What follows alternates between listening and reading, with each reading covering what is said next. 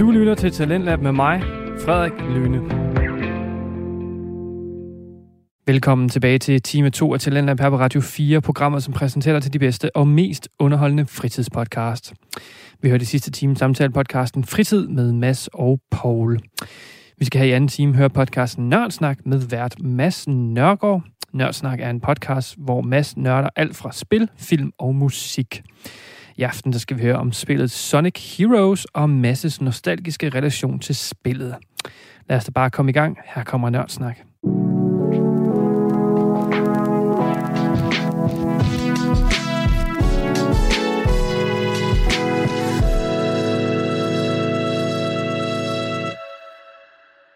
Hej alle sammen. Velkommen tilbage til Nørdsnak, podcasten for dig, der elsker nørde alt mellem himmel og jord inden for underholdning, om det så er film, tv, spil, musik eller whatever. Mit navn er Mads, og jeg bruger den her podcast til ligesom at fortælle jer omkring de ting, jeg er super passioneret nørdet omkring, og i dag er ingen undtagelse, fordi vi skal i dag nemlig snakke om et spil, som det nok fremgår fra titlen, er lidt det, man vil kalde en form for guilty pleasure for mig. Og man kan måske trække lidt parallelt tilbage til, da jeg snakkede om Saw, fordi det er også noget, der bliver set sådan lidt ned på. Og øh, på samme måde er det her et spil, som har rigtig, rigtig, rigtig mange fejl. Der er slet ikke særlig mange af jer, der kender det, fordi det er måske lidt niche, og det kræver, at man voksede op med det. Men i dag, så skal vi snakke om Sonic Heroes, som ja, var et spil, der virkelig fyldte rigtig, rigtig meget af min barndom, og på trods af dets fejl og mangler, så har jeg ligesom en eller anden form for behov for lige at, at snakke om det og fortælle, uh, på trods af alle de fejl, det har, og på trods af, at det på ingen måde er et særligt, hvad skal man kalde et gennemført godt spil, så har det fyldt utrolig meget for mig, og det vil jeg gerne lige snakke om. Så det her, det bliver en sådan en gennemgang, skråstreg, en forsvarstale af, hvorfor det her spil, det er så godt i mine øjne, og lad måske nærmere, hvad, hvad der gør det specielt, på trods af dets uh, på trods af dets uh, shortcomings, hvorfor det ikke lige helt er så godt, som det måske kunne gå hen og blive. Uh, det her, det er desuden også det sidste afsnit i juli, så uh, i næste måned går ligesom ind i slutspurten af den her, af den her summer frenzy, jeg er i gang med, og uh, faktum er, at vi starter på august næste måned. Til dem, der lige vidste, så kommer august efter juli. Det er jo lige en lille public service info herfra.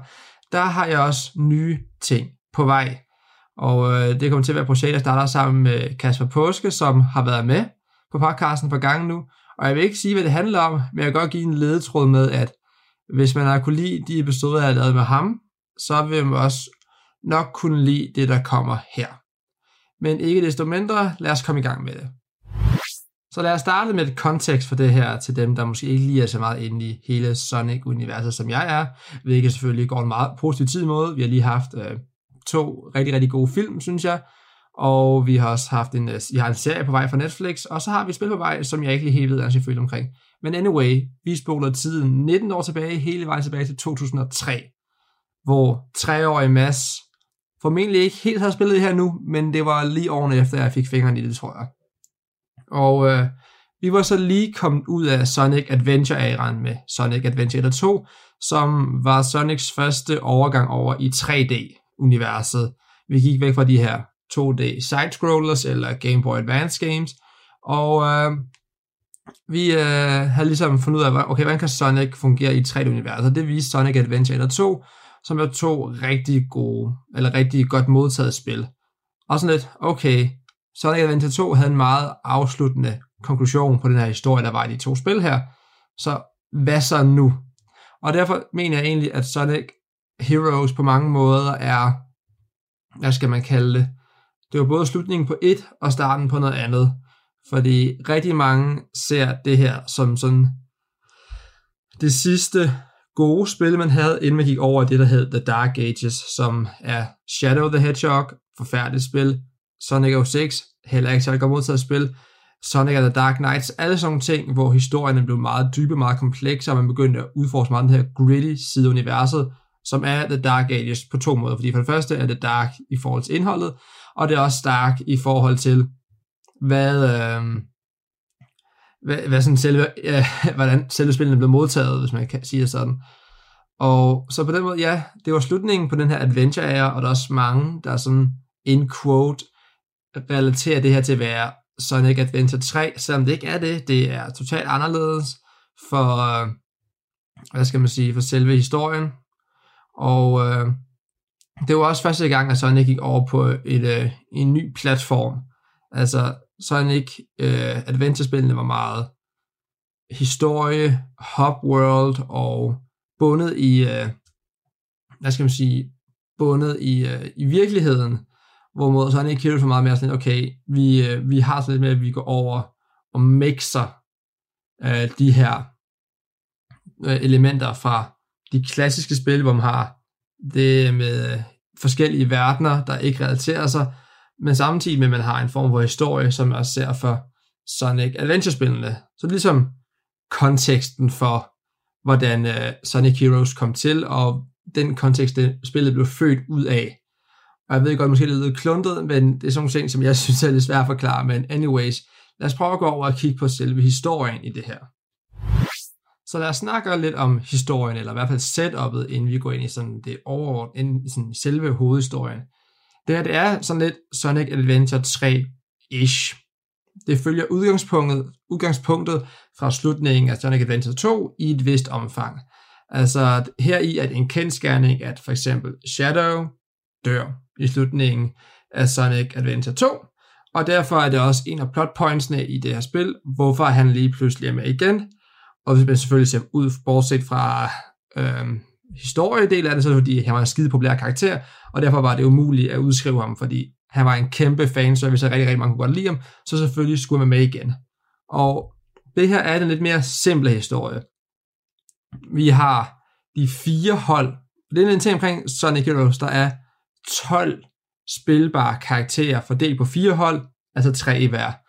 Vi har først har vi Team Sonic, hvilket er utroligt egoistisk navn, siden det består af Sonic, Tails og Knuckles, ligesom den klassiske trio, man kender fra lidt tidligere spil. Så har vi Team Dark, som består af Shadow, uh, han er tilbage, Rouge og Omega, og Omega er den nye robot fra Eggmans univers. Vi havde de tidligere Gamma-robotter fra Sonic Adventure to, og nu er vi over i, vi har Omega, som er den ultimative kreation. Og så har vi Team Rose, som består af Amy Rose, Cream og Big. Og det er også karakterer, vi kender. Og så har vi et wildcard-hold, som er Team Chaotix, som består af Espio, Charmy og Vector. Og Vector er en krokodille, hvilket jeg synes er kæmpe spild, at man ikke gjorde om til en alligator, for så kunne han være Vector the Investigator. Men det er en spildchance fra deres side af, og det må de lære at leve med. Så historien er egentlig meget simpel med, at vi har fire forskellige hold, der alle sammen skal igennem den samme historie. Og det er der egentlig de første drawbacks, som mange mener, der er med Sonic Heroes, der er, at du spiller egentlig den samme historie fire gange, og spiller det samme spil fire gange. Men hver deres hold har hver deres motivation for at spille her. Hvis man kigger på Team Sonic, så er det bare deres klassiske kamp mod Eggman. De får egentlig faktisk en decideret invitation med sådan lidt, hahaha, jeg har udviklet ultimative våben, Sonic, og om tre dage vil jeg erobre hele verden. Tror du, kan stoppe mig? Det tror jeg ikke. Vil det ikke allerede kind of sus, fordi hvis man, ville, hvis man havde lyst til at erobre hele verden, vil man nok ikke lige alarmere den person, eller det væsen, hvis man skal sige sådan, der er mest øh, i stand til at kunne stoppe en. Så det er måske et lille plotpoint til, hvad er det egentlig, det her det handler om. Så har vi Team Dark med hver deres årsag. Også lige lidt kontekst i det, for det er en lille smule forvirrende. Rouge, øh, Rouge the Bat, hun er sådan, hun kan rigtig godt lide, hun er sådan lidt Indiana Jones-agtig, hun, øh, bortset fra, hun er øh, selvisk, hun kan godt lide at jagte og stjæle andre folks ting. Hun har også en hel sidestorie med Knuckles, hvor hun gerne vil stjæle Master Emerald, som han har til job at beskytte. Men hun vil gerne stjæle Eggmans hemmelige skat, og der går hun så ind i hans lager og finder Shadow i sådan en kapsel beholder ting, hvor han har været i dvale, og hun slipper ham så fri. Og i det, at han slipper fri, vågner Omega op fra sit dvale, fordi han er sat til at beskytte og bevare det her rum, hvor Shadow var øh, indkapslet i, og begynder at skyde til højre og venstre. Og de tre finder så hurtigt ud af, at de har hver deres motivation for at gå efter Eggman. Rouge vil gerne have skatten, Shadow vil gerne finde ud af, hvem han er, for han vågner op. Han kan ikke huske noget som helst. Han aner intet om, hvem han er overhovedet. Og Omega, som nok er en af mine yndlingskarakterer til at spille her, Han er bare pisse sur over at være spadet inde der rum, når han er den ultimative kreation af Eggman. Hvorfor skal han så spildes på at være opbevaret af det her rum uden noget formål overhovedet?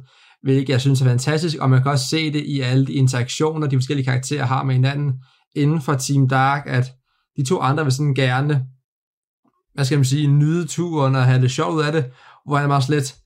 Han er jo maskine, så han sådan, hans, øh, hans øh, måde at argumentere på er bare helt ude af blå og meget prægtig og uden nogen sådan distance til øh, virkeligheden, bare lidt øh, øh, primary object is, is Eggman, don't forget that, selvom han var totalt uden kontekst, måske slet ikke forstår de menneskelige relationer, og det gør han bare, at han er så sassy på en eller anden måde, for han er fuldstændig ligeglad ved ikke. Man er nødt til at opleve det for at forklare det, fordi jeg kender ikke nok om lingvistik til at forklare sprogbrug, men jeg har lige brug for at nævne det engang. Så er det Team Rose, vi er halvvejs igennem nu, og øh, det er, øh, hvad skal man sige, det er, det er jagten på, øh, på Froggy og Chocola, og fuldstændig random navne. Big, katten, han har en, en frø, der hedder Froggy, som også er med i Sonic Adventure-spillene. Han er væk. Og øh, Cream, the rabbit, har øh, en chow, som er sådan nogle væsener, de har, som hedder Cheese, og der er en anden chow, der væk, der hedder Chocola. En lille smule, ja, det, det er jo ost og chokolade, men det er stadigvæk sjovt. Og de har sådan en, en enkel lille øh, ledtråd, der siger, at det rent faktisk er Sonic, der har løbet afsted med dem her, og det må de finde ud af, hvad fanden det er for noget. Og det sidste har vi det her wildcard Team Chaotix, som egentlig bare er en samling, ikke samfundstaber, men sådan de er et øh, detektivbureau, der endelig øh, får arbejde i det. En mystisk øh, person begynder at snakke til dem over sådan en, en øh, walkie-talkie, de har fået tilsendt, som siger, at øh, de skal jagte Eggman, men øh, Uh, safe to say, det her er ikke Eggman. Er det ikke Eggman, de skal jagte? Det er rent faktisk Eggman, de snakker med, men det finder vi ud af, når vi frem til plottet senere hen. Så det var en lille setup af historien, og jeg håber ikke, at det var for forvirrende, for så vil jeg gå i gang med gameplayet, og hvordan det ligesom fungerer, når man spiller det spil her.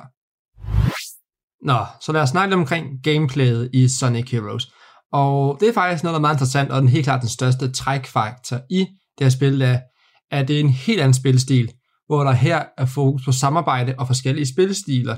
Fordi, som jeg sagde før, så har vi fire hold med tre forskellige karakterer på, og det er tre karakterer med hver deres sæt af evner.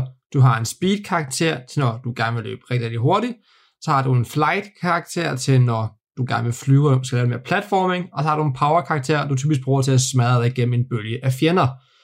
Og det var faktisk meget interessant, fordi vi havde set øh, forskellige spil, øh, spilstiler i øh, Sonic Adventure-spillene, men her, øh, der, dengang var det sådan lidt mere, okay, hver bane lægger op til en bestemt spilstil, hvor man her er det inden for den samme bane, at du skal skifte imellem de forskellige spilstiler for at komme hurtigst igennem det her, eller for at komme mest sikkert igennem det, eller for at få flest point. Du kan vælge, hvordan du vælger at tilgå tingene, men du kommer ikke udenom at bruge alle forskellige spilstiler i løbet af et level. På nær nogle af bossbanerne, men det når vi frem til senere, fordi de kan cheeses på en meget nem måde.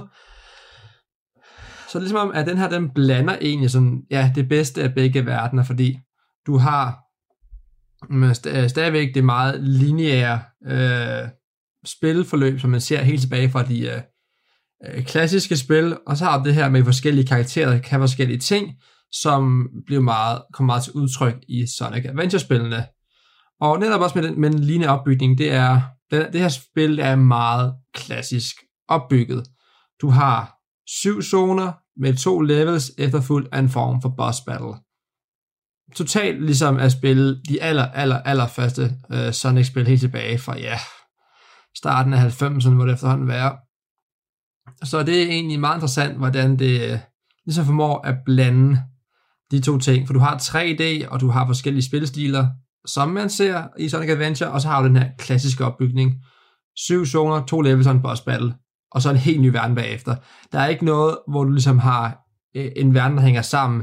Altså vi går fra at være på en strand, til at være i en øh, metropolis, kæmpe fremtidsby, og senere går vi fra at være i en ørken, til at være i en jungle, altså fuldstændig modsætninger, hvilket, ja, det er sådan, det er en meget god blanding af de ting, vi har set for hver tidligere iteration af Sonic-spil, og det, er egentlig, det kan egentlig meget godt se i ideen i, det er meget fedt gjort. Okay, nu er vi så nået til nok det, der vil være det lidt lange segment her i uh, den her episode af Nørdsnak, og jeg, jeg vil prøve at holde det så kort og så lige til som overhovedet muligt, men jeg vil gerne lave en form for øh, gennemgang af både verden og den visuelle stil, og som også historien i et, for jeg skal ligesom tage det, som det kommer, og det synes jeg er den letteste måde at gøre det på. Men igen, beklager, vi spiller lidt smule langt, men altså, nu kører vi, okay? Vi starter, jeg kommer til at tage udgangspunkt i uh, Sonics historie, fordi som sagt, alle holdene gennemgår nogenlunde det samme, men der, hvor jeg mener, der er klare afvigelser, vil jeg prøve at, at dykke ned i de andre historier. Men vi starter fra starten. Sonic og vennerne har fået at vide, at Eggman vil bygge der alt destruerende våben, eller han vil overtage verden, noget den dur der, det er også helt ligegyldigt, hvad det er. Så de løber afsted. Og så starter vi med spillets første bane, Seaside Hill. Og ja, gavede fans vil se med det samme, at det her det er en, øh, en homage til Green Hill, men det er ikke Green Hill. Folk er trætte til Green Hill, og det her, nu får vi rent faktisk Seaside Hill, hvor vi bare spurter ud langs stranden, musikken blæser det ud af, og det er egentlig bare rigtig, rigtig fedt. Og det er en rigtig god introbane, fordi det er mega nemt, og du får lov til at udforske alle de forskellige mechanics, spillet har, hvilket også er tilfældet i Ocean Palace, som måske har et endnu bedre track, det ved jeg ikke engang, om det er. Men her løber du lidt, du kommer væk fra stranden og ud i vandet nu, og nu løber du igennem de her meget flotte, antikke ruiner, der styrter sammen omkring, og du skal kæmpe dig ind og ud af alle mulige gange. Og det er egentlig stadigvæk meget, meget high-paced, og du får virkelig en følelse af, okay, det her spil, det mener, hvad det vil, og du får lov til at køre med fuld skrald hele vejen igennem. Og i øh, klassisk forstand med øh, øh, to levels og en boss, får vi så den allerførste boss, og det allerførste møde med angiveligt doktor Eggman, som det er det jo ikke, men vi leger lige det, det, det er, og som er The Egg Hawk. Og det her bossene i uh, Sonic Heroes er bare generelt rigtig, rigtig dårlige. Jeg har ikke lyst til at sige det, for jeg kan godt lide spillet, men det er bare, ej, når man sidder og spiller, det er fandme ikke uh, særlig godt. Du skal egentlig bare jagte den her fly langs jorden, indtil du når til en cirkulær platform, og kan du spamme det med angreb. Og det, problemet var, at det går skide hurtigt, det er ikke en udfordring. De her bosses, de går en af to veje. Enten så kan du cheese dem lynhurtigt, klart inden for sådan tredive sekunder eller sådan noget, eller også så bruger du evigheder på jagt, for du aldrig helt kan komme ind og angribe dem særlig godt, så det går enten en af to vejer, det er bare, det er sådan lidt, øh, og det er en af de helt største kritikpunkter i det spil her. Anyway, vi går over til verden to nu, som er det her, eller zone to, som lige pludselig, vi går fra en strand til en storby, og vores første bane er Grand Metropolis. Og ja, vi har jagtet Eggman inde i byen nu. Igen, historien er ikke super vigtig, men der kommer præg til, at der er en form for gennemgående historie her. Og Grand Metropolis, igen, fuldt i smashing tyven. Du har bare de her øh, energistrømme, du kan løbe på, så det går endnu hurtigere end bare rigtig hurtigt. Og øh, du flyver gennem luften, og du hopper fra den, nærmest fra den ene store øh, skyskraber til den anden, ind igennem små cyberpunk-lignende gange, og, sådan noget, og det er egentlig bare pissefedt. Og det igen, det bliver overført til Powerplant, som du er lidt mere inde i kernen af nu. Du, er, du tror, du er ved at finde ud af, hvor fanden Eggman er henne nu, og du har jagtet ham nu. Og du kommer nærmest helt ind i midten af den her, øh, den her store by, hvor du også sidst kommer ned til kernen af det, hvorefter du så skal flygte op igennem sine platforme, mens sådan noget lava eller smeltet jern, hvor det var der, rejser op efter dig, og når får det. Det var egentlig faktisk noget, jeg kunne tilbage til, da jeg spillede spillet første gang, der var lille. Sådan noget, der altid fucker mig op, fordi jeg har ikke særlig god under stress, og når jeg ser på det i dag, det er jo ikke særlig svært, at du bare lige øh, holder hovedet koldt, men det er faktisk, at du har det her alopsummerende lava, der jagter dig, mens du skal stige etage og etage op. Det, øh, det, det er ret øh, traumatis- ikke traumatiserende, men sådan en ting, jeg kunne sige sådan, åh nej, altså jeg har da sådan en lille ting, når jeg når til det i dag, hvis jeg sidder og spiller sådan, åh shit, hvordan skal nogen sådan klare det her? Men det bringer os så videre igen. Vi har haft to levels, og vi skal have en boss battle igen. Og ja, Her får vi så den anden dårlige form for boss-type, der er, fordi spillet har arbejdet med tre boss-typer, og vi når til en team battle. Og det her er, at historien begynder at gå på kryds og på tværs, fordi her møder Team Sonic, de møder Team Rose, og spillere som Team Rose vil så møde Team Sonic, og eller hvis vi spiller med nogle andre hold, vil Team Dark møde Team Chaotix her, eller omvendt. Og her begynder historien lidt at, at smelte sammen, men ikke på særlig godt niveau. Altså sådan, de, de taler til hinanden som om, at de godt anerkender, at okay, vi er lidt ude efter det samme-agtige, og så alligevel ikke. Men det her er et eksempel på en boss battle, som bare bliver enten kan cheeses helt vildt, eller skal du aldrig gennemføre den. Enten tager det øh, ti sekunder at tornado jump dem og skyde dem ud over øh, siden med den her platform, man står på, eller også så får du dem bare aldrig gennemført, inden de bruger deres team blast til at genopleve alle deres øh, holdkammerater. Så igen, øh, det var sådan... Det, boss battlesene er virkelig et nedenpunkt, det her, fordi hver gang du har gennemført to mega fede baner, kommer til en kæmpe omgang. Øh. Men anyways, vi skal videre til casinoverdenen nu igen. Vi hopper fra en zone til over til en anden zone, hvor der slet ikke er nogen relationer mellem. De ligner på ingen måde hinanden, og det er meget fresh, og det gør, at du altid, hvad skal man sige, er up to date, og der sker altid noget nyt, hvilket er super fedt. En casinoverdenen nu. For først, så skal du gennem Casino Park, som bare er smukke farver og stemninger, og du skyder, du nærmest, du går ind i en kugleform og begynder at skyde dig selv rundt på det her pingpongbord, hvilket, hvilket er super fedt, og det, det kan helt klart noget, og det, det er en ny form for øh, spilmekanisme her i, som kan være frustrerende, men ikke det værste, fordi noget af det værste er nemlig noget, der kommer senere med Bingo Highway, som igen er i samme stil som Uh, som Casino Park, hvor du bruger meget tid i den her kugleform, mens du kører på de her pingpongbord, men i stedet for at skulle skyde dig selv opad, hvilket kan være irriterende, så skal du køre ned af en, en Bingo Highway, sådan en, et pingpongbord bare om en retning, hvor du skal undgå udfordring på vej nedad, og afhængig af hvilken sværhedsgrad du spiller på, er der tit og ofte ikke særlig mange uh, reglinger på, og uh, det vil ikke være noget problem, hvis det ikke fordi den her kugle kunne være så skidesvær at kontrollere, hvis det ikke helt umuligt at kontrollere. Og der begynder den første sådan store form for frustration bliver født, fordi jeg har virkelig øh, mistet mange liv på helt ud af min kontrol, bare ryge ud over kanten, uden at føle, at jeg kunne gøre noget som helst. Men anyways, vi går videre til den tredje form for boss battle, som vi øh, får her. Det med at de sådan roterer, du får først type et, type to, type tre, og så er du forfra bagefter. Og det er sådan, jeg ved ikke helt, hvad jeg skal kalde den. Jeg kalder det bare sådan Robot Mania, fordi du møder Eggman igen. Og den gang, der smider han bare tusindvis af robotter efter dig, som sådan skal klare i sådan nogle bølger. Og altså, det er simpelt, men det er cool nok. Altså, det er ikke særlig kreativt, men sådan lidt. Det er meget tilfredsstillende at stå og smadre sig igennem øh, den ene mængde af robotter efter den anden, og du kan få lov til at få dit team blast øh, mega hurtigt op, så du kan få en meget tilfredsstillende total udradering af alle de her robotter. Det, det kan vel noget, det er meget sjovt. Men, apropos frustrationer fra tidligere, så kommer vi nok over til nok den, øh, den værste verden eller zone af dem alle, som er sådan her canyon-ørken. Og øh, første bane er Rail Canyon, og det er nok det værste af det værste, det her spil har at byde på. God musik, though, øh, men vi er nu nået til et punkt, hvor der er kun fireogtyve timer tilbage til Eggmans invasion. Au, jeg hammer min albu i mit, i mit skrivebord der, shit, og det må komme med. Der er fireogtyve timer tilbage, og øh, til Eggman vil sende sin store invasion afsted. Og der skal du skynde dig afsted. Og du kører på de her sådan uh, rails, vil man kalde det. Sådan nogle skinner, som sådan surfer på med dine fødder, hvilket er utroligt, at dine fødder bliver slidt i stykker af det, men det er ligegyldigt.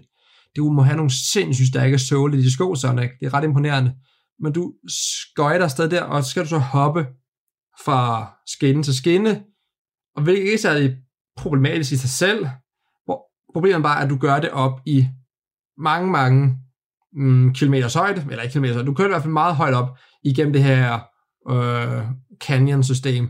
Og problemet er bare, under dig, der er der ikke noget. Du har bare en, sådan en, en bottomless pit. Rører du af, er du død. Og det her skift mellem de øh, forskellige, øh, hvad skal man sige, de forskellige canyon, de forskellige rails, er bare ikke særlig stabil. Jeg oplever mega tit, at når jeg prøver at at lave en form for skift, som gerne var, at du trigger, at du bare hoppede fra den ene over fra den anden automatisk, hvis du trykkede hop i en samme retning. Resulterer i, at jeg laver et normalt hop op i luften, og der var så bare faldet ned imellem dem, og dør og starter forfra. Og det kan være ekstremt frustrerende, og helt klart den, øh, den øh, mest irriterende øh, måde at, øh, at spille det at spille på. Og det går også igen i Bullet Station, som er anden øh, level i det her. Men det er ikke så meget, du har lidt mere øh, løb på jorden i den her. Men så når vi frem til vores anden Egg-boss, som øh, i stedet for Egg Hawk, nu hedder Egg Albatross, som egentlig bare er den samme fra før, men med nogle ekstra stages på. Og den er angiveligt endnu værre end Egg Hawk, fordi igen, du gør det op i luften på de her skinner her, hvilket øh, vil sige, at du tit og ofte bare rører ned, uden at noget skulle have sagt. Men nu når vi faktisk, for nu er spillet faktisk meget godt, jeg mener. Vi har lige fået Casino og Canyon-verdenerne sat ud af spil, og vi når nu frem til midtpunktet i det her spil her. Du lytter til Radio fire. Vi er i gang med en anden time til Talentlab her på Radio fire, og vi hører lige nu podcasten Nørdsnak med Mads Nørgaard. Og vi skal nu fortsat høre Mads' gennemgang af spillet Sonic Heroes, hvor vi nu er nået til midtpunktet. Du har lige besejret Eggman, men du finder ud af, at det rent faktisk bare er en robot, du har kæmpet mod. Og det er jo meget interessant. Det er sådan midtvejspunktet, midtvejsplotpunktet det her. For både, det, det er næsten det samme for, for alle, alle, alle holdene her i. Team Sonic ser, det er en robot, vi har kæmpet mod, og øh, så kigger vi op i luften, og kan vi se, at den rigtige innovation er på vej. Så det var bare en, en fælde for at kunne trække tiden ud, så man kunne nå at stoppe ham. Skide klogt af Eggman. Men vi, på det tidspunkt, tror jeg, at det er Eggman. Vi bare set, det er en æg-robot, vi har jagtet eller den side her. Og så smutter vi, fordi vi skal nå at stoppe den invasion her. Og så efter vi er løbet, så ser vi, at den her robot sådan smelter og kommer op i form af Metal Sonic, som er en, øh, en skurk, vi ikke har set noget tid, hvilket var super fedt faktisk. Så det er slet ikke øh, Eggman, der er skurken, det er rent faktisk Metal Sonic, som øh, ved de forskellige hold øh, vil øh, sige, at han har kopieret en vis form for data fra dem. Øh, hvis man for eksempel med Team Dark, som også er interessant, der vil man sige, at han har kopieret, den, øh, han har kopieret data fra den ultimative livsform, som er det Shadow af. Og udover med Shadow faktisk, så kan man også se, og igen, en af plotpointsene med fra tidligere, man kan se, der ligger en Shadow-robot på gulvet også, sammen med Eggman, eller Eggman-robotten, som er i stykker, og kan man bare se, hvordan Shadow står og kigger på den, og det er faktisk, at man ikke kan huske noget som helst af, hvem han er, eller hvad han er, han står bare og kigger på den her maskine, der ligner ham på en prik. Man kan se, at der er nogle tanker i gang hos ham, fordi han ved ikke, hvem han er, og omgående tænker, at jeg bare også en robot, og det synes jeg, det er rigtig fedt, øh, lille nuk, der kom ind i det, fordi Shadow, vi ved ikke engang, hvem Shadow er her, det bliver forklaret i senere spil, men indtil videre, vi ved ikke, om, om Shadow også bare er en robot her, ja, det er et meget interessant plotpunkt her i, men vi skal videre til den femte øh, zone her i, som er junglezonen, som jeg er rigtig, rigtig stor fan af, fordi der er bare sådan en rigtig spacey vibe, du har sådan nogle Jeg, jeg kender ikke musikteknologi, men sådan meget en blanding af noget bongo og noget syntetisk og noget, altså lidt noget space musik, som bare passer skide godt, så du bare løber igennem de her øh, ja, junglemiljø, hvor du hopper på rails også, der rent faktisk fungerer til en forandring, og du skal nu øh, trigger de her frøer, som kan hidkalde noget regn, der enten får planter til at vokse eller planter til at forsvinde, som afgør, hvilke ruter du kan tage her i. Og øh, spillet, det bliver godt herfra, som jeg sagde før. Det her, det ville begynde at blive godt. Og det bliver udfordrende på grund af sværhedsgrad og ikke frustration, hvilket er, hvad skal man sige, det, det er rent faktisk et stort positiv. Fordi med casino-verden og med canyon-verden var det også rigtig svært. Ved du mest, fordi man blev frustreret over, at øh, de forskellige mechanics ikke rigtig fungerede særlig godt. Men det er væk nu, og det er egentlig bare skide fedt. Det samme gælder for Lost Jungle, og vi kommer nu over i vores øh, anden team battle, hvor det er Sonic mod Team Dark, hvor vi igen får nogle hints til, hvad der skete i Sonic Adventure to. Men det, det er meget sjovt, hvordan altså, Sonic han var viden til, at Shadow døde i uh, Sonic Adventure to. Og det her, hvor det begynder at komme frem, at der er kun hints til historien.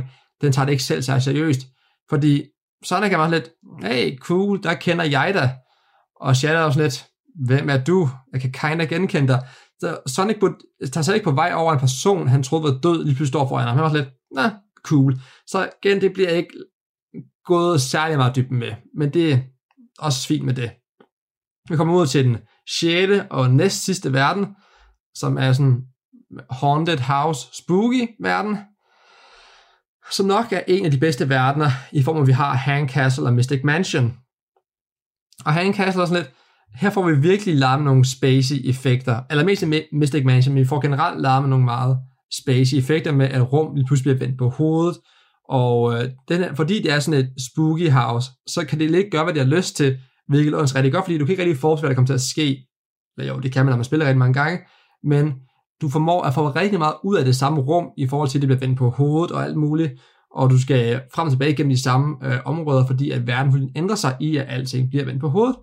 Og så må jeg lige nævne, at øh, Mystic Mansion er nok en af de bedste tracks i hele spillet, hvilket også er en perfekt overgang til nok det bedste level i hele Sonic, inden vi lige har fået endnu en Robot Mania overstået. Fordi nu skal vi så over til verden syv, som er den sidste verden. Og det er her, at som man ser i traileren, at vi nærmest kæmper oppe på den her kæmpe flåde af forskellige øh, kampskibe, som flyver gennem luften. Lidt ligesom, hvis man har set Avengers, så den der helicarrier, som de har, øh, det er lidt det samme, vi har at gøre med her. Bortset fra, der er tusindvis af dem. Og lad os bare sige, at Egg Fleet, det første level i den her verden, er nok blandt de bedste levels i Sonic nogensinde. Fordi der er bare fuld drøg på hele vejen, og musikken er skidefed, og du sprinter bare derudad, hopper fra det ene ski til det andet, kører langs rails, springer det ene kæmpe battleship i luften efter det andet, og du har det bare så fedt hele vejen igennem, hvilket passer perfekt over, at du bagefter regner, rammer Final Fortress, som lader nyder bare den her mega giga enorme smadre. Øh, du kommer nærmest ind i hjertet af den her flåde her. Nærmest som du hopper rundt på sådan en, nærmest en kæmpe øh, fly, flydende, eller ikke flydende, flyvende by. Øh, og det er tordenvejr, og du skal undgå laser, og du skal øh, kæmpe mod nye robotter, du slet ikke har set før, og nogle robotter er næsten uovervindelige, men du har dit Team Blast, og du kommer tættere og tættere på. Og i bedste Sonic-stil, så løber du også bare head first ind og smadrer hele lortet. Og det er bare rigtig, rigtig, rigtig, rigtig fedt. Og i stil med to levels og en boss, kommer vi nu frem til den sidste boss, som ikke er en Egg Hawk eller en Egg Albatross, men som er en Egg Emperor. Og sådan, den er kinda med af en finale, og sej, det er ikke finalen, men den er sjov nok alligevel. Altså, du skal kæmpe mod Eggman til allersidst, antager du, og han, han går faktisk efter dig, men igen, så snart du når til det første øh, cirkelplatform, du har, som har været gennemgående med alle de her egg battles, der er snart når dertil, så kan du cheese det mega, mega nemt. Så det er ikke rigtig en udfordring, når du først når til de her kamparener, efter du har jagtet ham et lille stykke tid. Så det er jo ligesom min gennemgang af historien her, og min gennemgang af øh, de forskellige... Øh, Jeg, ved, jeg, jeg, fik ikke, jeg, fik, jeg fik ikke gået så meget i dybden med de forskellige historier, som jeg gerne ville, men altså, det er meget ens, og udgangspunkt i Sonic-historien er nok den bedste. Men inden vi går videre til øh, ting som den hemmelige finale, for jeg sagde jo, at det her det ikke var finalen, så vil jeg lige snakke om en række andre ting først. En ting, jeg rigtig gerne vil snakke om, som også fylder utrolig meget det spil her, hvis man spørger mig, det er musikken. Fordi, altså musikken, så taler jeg hovedsageligt om de forskellige stages tracks, som altså, de er helt fantastiske for det, de skal. Altså det er ikke sådan, at det er sublime numre, der går over i gaming history, men når det kommer til at sætte den tone, som et bestemt level gerne skulle få på tværs, så gør det et ekstremt godt arbejde. Og jeg har taget uh, tre af dem, undskyld fire, jeg kan ikke tælle, som jeg rigtig gerne vil fremhæve. Og den første, den er Seaside Hill, som bare er den perfekte åbner. Altså det var, jeg kan sige, jeg, kan, jeg, jeg kender ikke nok til musikkundskab, men den der beachy Hawaii, hvor man bare får, mens man løber du ud af med lidt let guitar og sådan noget, det er bare smukt hele vejen igennem. Og så den, jeg rent faktisk nævnte lige før, som var relateret til en af de bedste levels i Sonic-historien nogensinde, som er Egg Fleet, det er også bare, du rocker bare løs, du flyver derud af, og tingene føles helt vildt perfekt. Og så er der sådan, nok den er nok er blandt de bedste på, i hele spillet, det er Mystic Mansion, som øh, bare kører en eller anden sådan spooky vibe, og de har rent faktisk gået så langt som at lave forskellige dele af musiknummer, der passer til forskellige dele af banen, så den skifter afhængig af hen, hvor du er henne. For eksempel, der kommer sådan en lille spooky solo på nogle instrumenter, jeg ikke rigtig kan definere. Og det er faktisk noget, der er godt ved sådan, jeg ved ikke, hvad der bliver spillet på hvad, og det er nok bare, fordi jeg ikke kender noget til musik. Men når jeg sidder og lytter til det her, sådan, jeg kan ikke rigtig se, høre sådan, okay, det er det her, der spiller nu, det er det, der spiller nu. Det hele smelter bare sådan sammen i en eller anden perfekt lille harmoni, og passer rigtig godt sammen. Og det er så sammen med det sidste valg, jeg har taget, som er Frog Forest, som igen har sådan den der semisyntetiske jungle-vibe med... Jeg kan ikke rigtig gengive, jeg, jeg, må, jeg må linke til noget O S T i beskrivelsen, og så må jeg selv tjekke det ud, fordi det er vildt, vildt fedt. Og om ikke andet, så håber jeg, jeg kan inspirere nogen til at spille spillet også, hvis det her, det, det tæller nogen nok på ideen med det spil her. En anden øh, del af musikken, der også er helt fantastisk, det er selv de her karakterthemes, hver øh, hold har hver deres sang, altså ikke, ikke bare et, et instrumentalt, de har faktisk en sang hver især, og de er alle sammen gode, men jeg vil især fremhæve øh, Team Darks, øh, This Machine og øh, Team Chaotix, som hvis bare hedder det samme. Det er jeg ret sikker på, den gør. De to er sådan de to bedste af dem. Og øh, så det, der kører for Sonic og øh, for Team Rose, de er også begge to ganske, ganske fine.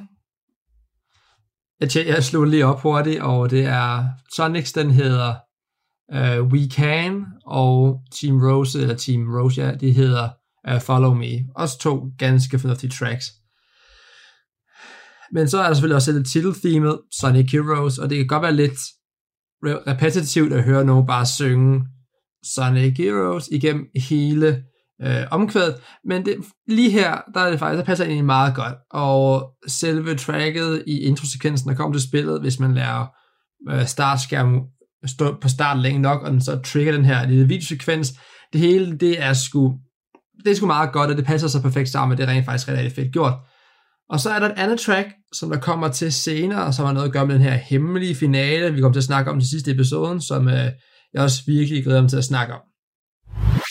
Så er der lige en ting her, som måske for mange nok bare vil forstå som lidt en sidebemærkning, jeg også skal man komme ind på, og det er nemlig skuespillerne i det her, fordi det her, det var slutningen på det gamle cast, dem der havde lagt stemme til de forskellige karakterer igennem Sonic Adventure et og Adventure to, og nu også Sonic Heroes, det var deres sidste, øh, må, det var deres sidste gang, de fik lov til at spille de karakterer her. Og for mig, der bliver det sådan bare en tidskapsel for noget bestemt. Og jeg kommer til at savne, jeg, jeg, jeg savner stadig, det er ikke noget tid siden, men jeg savner stadig Ryan Drummond som stemme til Sonic, fordi blandt ham og de to nye, vi har haft senere hen i spil, hvis jeg bort fra filmene og sådan noget, så er han virkelig den bedste. Og det er fordi hele castet aldrig nogensinde bliver toppet. Der er nogle af dem, som øh, senere hen gjorde det meget godt, at jeg synes, at øh, jeg synes, at øh, Dan Green, som jo også har lagt stemme til et par anime-karakterer, blandt andet Yugi og Yami-Yugi i den engelske version, hans udgave Knuckles, som kom senere hen med Sonic X-showet, som øh, også blev dominerende for dem, der skulle lægge stemme til spillene. Han gør det ganske godt, men der er måske bare noget andet over dem her, og det, nok var det bare en nostalgi, men det, der var bare en anden følelse med dem her. Det er som om, i det, at de trak sig ud, så tog serien også bare en radikal anretning. Igen det, jeg har nævnt med, at det her, det var ligesom både et vendepunkt, det var slutningen på en ting og starten på noget andet, og tingene, i hvert fald spilwise, gik lidt ned ad bakke herfra i et stykke tid, og det var sådan, det gik lidt over i glemmelighed, der var sådan, der var ikke noget huskbart af positive ting fra mange af de spil, der kom efterfølgende. Og jeg siger ikke, at det har noget at gøre med, at skuespillerne blev ændret, og castet var nyt, men det var sådan lidt noget, der skete samtidig, så man kan snakke om, at der måske har været en form for forbindelse med de to ting. Men over til noget andet, som jeg synes er helt vildt fedt. Ingen grund til at dvæle ved det negative, i hvert fald for nu. Og den ting, jeg synes er så pissefedt, det er hele det her shadow subplot, der foregår. Og ja, han er jo en mega spændende karakter i det univers, og det er også en spillets ene rigtig forsøg på at skabe noget mere dybdegående i det her spil. Og ja, det er desværre bare et subplot, men det giver en rigtig god karaktermotivation for netop Shadow, fordi han kan jo ikke rigtig huske, hvad han er. Han ved ingenting. Der er det hændet til, at man måske kan huske noget, når man når til den hemmelige øh, finale, altså den hemmelige afslutning, hvis man kalder det, den ekstra afslutning, som relaterer sig meget godt til øh, øh, Sonic Adventure to's afslutning og Shadows død. Og ja, han blev formentlig nok bare bragt tilbage på grund af markedsværdi og merch, fordi han var så god en karakter. Men hele det med, at han ikke kan huske, hvem han er, og han ikke, hvad skal man sige, han, øh, han aner ikke noget om sig selv. Han ved ikke engang, om han er ægte, men selv på et tidspunkt, han ser jo den her klon, der ligner ham helt vildt meget. Og det gør bare rigtig meget for karakter, fordi hvad vil man ikke selv tænke, hvis man ligesom ikke anede, hvem man var, og det, det, det synes jeg et eller andet sted bare, det kan noget. Og øh, det skaber selvfølgelig også de her sjove interaktioner omkring, med man ser der, når Sonic og Shadow møder hinanden, så kan de kinda lidt huske, hvem den anden er. Så der er selvfølgelig øh, noget i det, men, og man ser selvfølgelig også faktisk en af de bedste interaktioner, det er i uh, Robot Mania Boss Battlen mod Eggman selvfølgelig i Casino-verdenen, uh, hvor Shadow så spørger ind til doktor Eggman, hvem er jeg, hvad, hvad er min hukommelse, hvorfor har jeg ikke noget? Og der er lidt en dårlig oversættelse i den engelske version, uh, men plottet er lidt mindre det samme, men mindre det samme. Jeg vil bare henvise med, at du har ikke nogen fortsat at huske, vil igen fremhæver hele den her konsensus med, at måske er han bare en maskine, måske er han ikke nogen personlighed overhovedet, og med det vil vi vende tilbage til senere, som også bliver gjort mere tydeligt med den hemmelige finale. Fordi nu skal vi snakke om sådan lidt, måske den mere negative side af alt det her. Og det er jo grunden til, at det her det er lidt min guilty pleasure, det er bare, at der er rigtig mange fejl og mangler i det her spil her. Og blandt andet sådan de mere tekniske af dem, så kan man selvfølgelig påpege, at der er lidt wonky controls, især med speed-karakteren, altså når man først har fart på, kan man føle, man ikke rigtig kan styre det, og man kan skøjte ud til alle siderne, og typisk kommer til at løbe ud over en platform og falde ned i uendeligheden og starte forfra. Der er også, med speed-karakteren, at der er rigtig dårlige lock-ons med homing-attacket, altså sådan hoppe op og så styrte ned i en modstander. Nogle gange så virker lock-on bare overhovedet ikke, og du ender med at hoppe ud i en afgrund, eller også så locker du på den forkerte fjende, og det er bare, det føles ikke særlig smooth at gøre, det kan være rigtig frustrerende.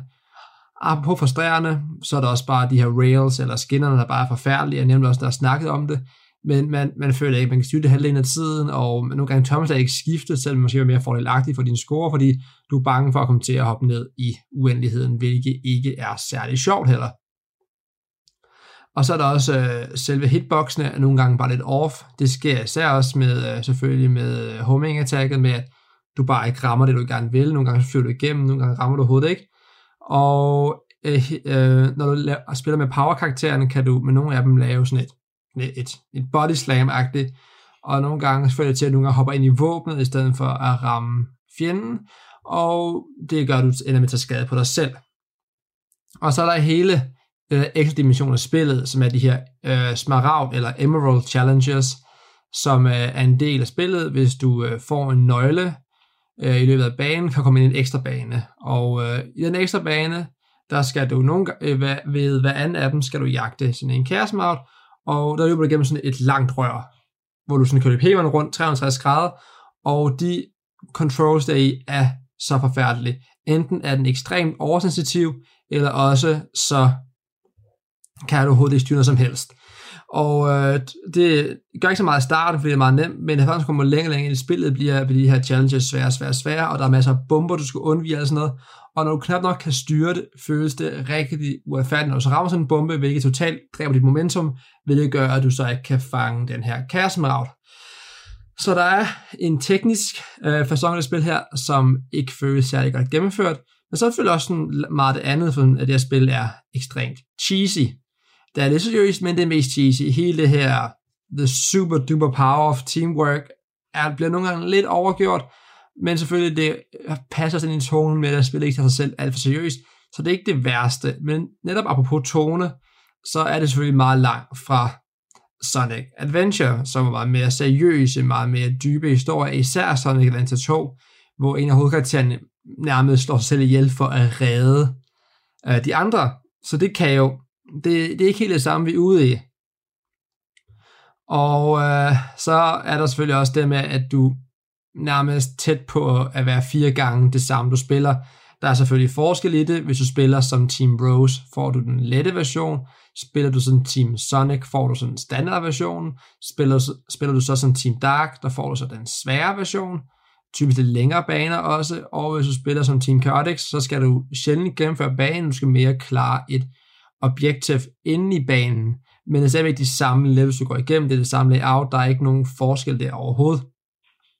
Og så en slutlig ting, som også skal irritere mig selv og mange, der er, der ikke er nogen ordentlig belønning for at gennemføre spillet hundrede procent med den hemmelige slutning, som vi kommer til nu her.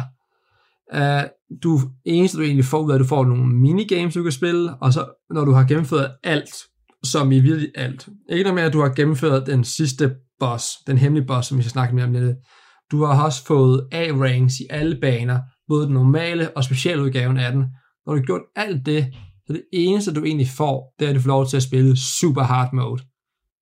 Og bare sådan lidt, er det virkelig det bedste, man kan give en, der dedikerer så meget? Hvad med en hemmelig cutscene, noget fanart, et eller andet, bare noget andet, som ligesom gør, at man føler sig ordentligt værdsat for at have gjort så meget. Men nej, du får lov til at spille hele spillet med Team Sonic en gang til, hvor det hele bare er blevet en lille smule sværere.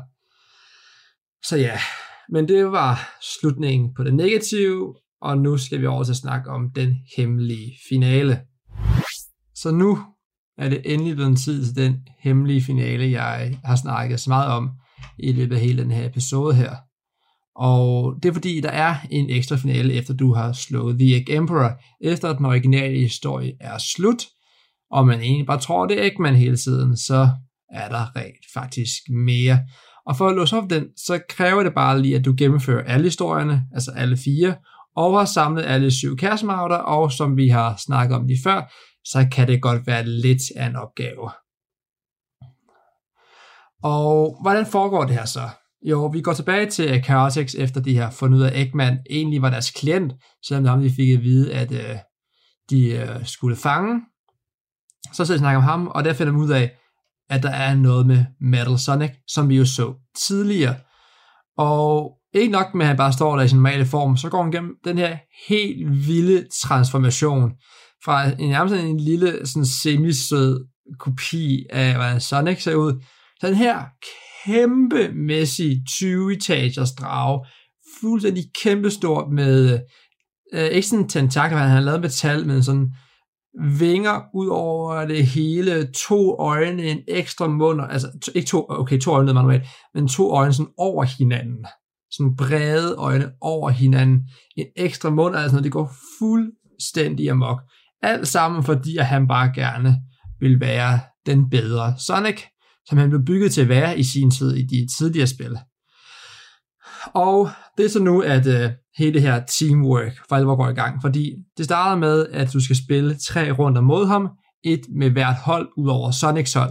Så først så skal du spille med Team Rose, Team Dark og Team Chaotix, som har forskellige sværhedsgrader og forskellige tilgange til det. Og når du så har slået ham i den format, kommer over til sådan den anden runde, som egentlig bare er lidt en sejrsrunde i kontekst til de tidligere udfordringer, vi har haft. Fordi nu får vi alle de syv kaosmagter, og Sonic går i sit super, sit super Sonic mode. Og det er jo teamwork det her, og man sidder og tænker, uha, uha, får vi også super Tails og super Knuckles? Og nej, det gør vi ikke. Vi får to lysende bobler omkring, der løfter dem op. Hvilket er, ja, det, det er okay, men man vil for helvede gerne have set deres øh, superform. Vi har set dem før, vi ved, at de findes, og vi ikke få dem i tre D i fed animation sammen. Det føler man så en lille smule snydt over. Men et som ændrer får den her finale, hvor at uh, Metal Sonic i sin Overlord-form flyver uh, igennem luften og kaster de der kampskive efter dig, og du render rundt, du, du flyver også rundt som Super Sonic med Knuckles og Tails ved siden af dig, og angriber ham gang på gang med dit Team Blast, hvor I fuldstændig smadrer ham. Alt imens, det er ekstra nummer, kører jo What I'm Made Of, som er, ja, det passer meget godt til den her sejrsrunde, som en føles, fordi det er ikke særlig svært, men det passer bare helt perfekt ned, og man sidder bare der og jammer med, at man har det helt vildt fantastisk. Og når det er så overstået, har I så slutningen. Fordi ja, Metal Sonic er besejret nu, og eventyret er egentlig over, så de Sonic løber afsted med Tails, øh, med Amy lige i hælene, fordi hun har jo sine ting med ham. Chaotix øh, jagter Eggman, fordi at, ja, han, han skylder dem stadigvæk masser af penge jo, fordi han hyrede dem. Øh, Cream og Big, de får fat i Chocola og Froggy, og Froggy havde jo Chaos D N A, det var derfor, at øh, Metal Sonic gerne ville have fat i ham. Og Shadow og Omega tager sig Metal Sonic, fordi de kan begge to relatere sig til det med at være en robot, I guess. Så vi ikke helt ved det med Shadow endnu. Og så har vi Rouge, der lige der nokkes med, hey, måske skulle jeg stjæle den der øh, Master Emerald igen. Men nu kommer jeg så til afslutningen på hele Shadow-plottet her, som jeg rigtig gerne lige vil nævne. Fordi Rouge vil jo stadigvæk gerne have fingrene i Eggmans hemmelige skat, og hun når så frem til det her endelige skattekammer. Og det hun bare ser, det er række på række på række i hundredvis, måske tusindvis af Shadow-kloner. Og det er der, hvor Omega rent faktisk viser, at han er meget menneskelig, fordi han ser, at Rouge står der ret forvirret og kigger, vent, er Shadow bare en klon? Er den Shadow, vi kender og elsker, er han bare en robot? Er den rigtig Shadow død? Og det er sådan, det, han siger bare sådan til ham, så længe der findes en klon, må den ægte også findes et sted. Så vær positiv omkring det, ikke? Det er fuldstændig ligegyldigt, om ham du er sammen med nu, om han er ægte eller ej, fordi ja, den ægte må findes derude et sted. Og det synes jeg egentlig var en meget passende afslutning på det nu. Fordi, ja, vi cutter til, at øh, Sonic, Tails og Knuckles løber ud af den samme øh, øh, kløft, som vi ser i starten af spillet, og så er det slut nu. Slutningen på en ære, og starten på noget helt nyt. Det var så alt for denne omgang af Nørdsnak, og jeg håber, at I har nydt det. Øh, episoden var måske lidt længere, end hvad jeg plejer at gøre, og hvad det er et tema, måske ville kunne holde til. Men jeg synes egentlig, det passer meget godt, og ja, vi er på den anden side af enoghalvtreds minutter nu, så det er selvfølgelig i den længere ende, men det, det var et spil, som jeg rigtig gerne ville dække, fordi det har betydet rigtig meget for mig, for altså, da jeg var helt, helt, helt lille. Noget af det allerførste underholdning, jeg nærmest kunne huske, jeg har haft engagement i, hvis man ser bort fra sådan banale baby-børneprogrammer selvfølgelig. Og det her, ja, det er et spil med en masse klare mangler. Det er på ingen måde et særligt godt spil. Det, det er meget middel. Det har sin helt klare positive, og det har også en helt række fejl. Men det har bare en plads i mit hjerte, og øh, eller, det lyder så sensitivt, når jeg siger det, men det har fyldt utrolig meget for mig, og øh, jeg nyder stadigvæk at sidde og spille i dag her nitten år efter. Og det er måske bare noget strategi, det ved jeg ikke, men det at spille, det var i hvert fald som Sonic-fan, var det her helt klart slutningen på én ting, og starten på noget andet. Så som altid, øh, håber du har nydt episoden, og jeg håber virkelig, du vil give den en like-rating, der hvor du lytter til den. Øh, husk at følge på Spotify, eller hvor du gør, så du altid bliver notificeret om, hvornår der kommer en ny episode. Og hvis du har en ven med kendt whatever, som du tænker, det er den her type podcast, er for dem, så anbefaler dig til dem. Det, jeg vil gerne nå så mange som muligt. Og husk, at du også skal følge podcasten på Instagram. Det er N O E R D S N A K. Og øh, der kan du se en masse ting om, hvad der foregår bag scenerne. Og jeg laver også små promo-videoer, som øh, siger noget om, hvad personen kommer til at handle om. Og ja, har I så meget at sige end tak, fordi du gad at lytte. Og vi lyttes ved i øh, næste uge, hvor vi får anden omgang af Twin Peaks. Tak skal I have. Du lytter til Radio fire. Du lytter til Talentlab på Radio fire, og vi er ved at være ved ende på aftens program. Vi har lige netop hørt afslutningen på podcasten Nørdsnak med Mads Nørgaard. Det var en dejlig nørdet og nostalgisk gennemgang af spillet Sonic Heroes, og selvom man måske ikke selv har spillet spillet, så tror jeg, at vi alle sammen kan relatere til den nostalgiske følelse, som Mads han beskrev i løbet af afsnittet. Udover Nørdsnak, så hørte vi også fra samtalepodcasten Fritid med Mads og Paul, som reflekterede over deres podcastrejse igennem tyve enogtyve.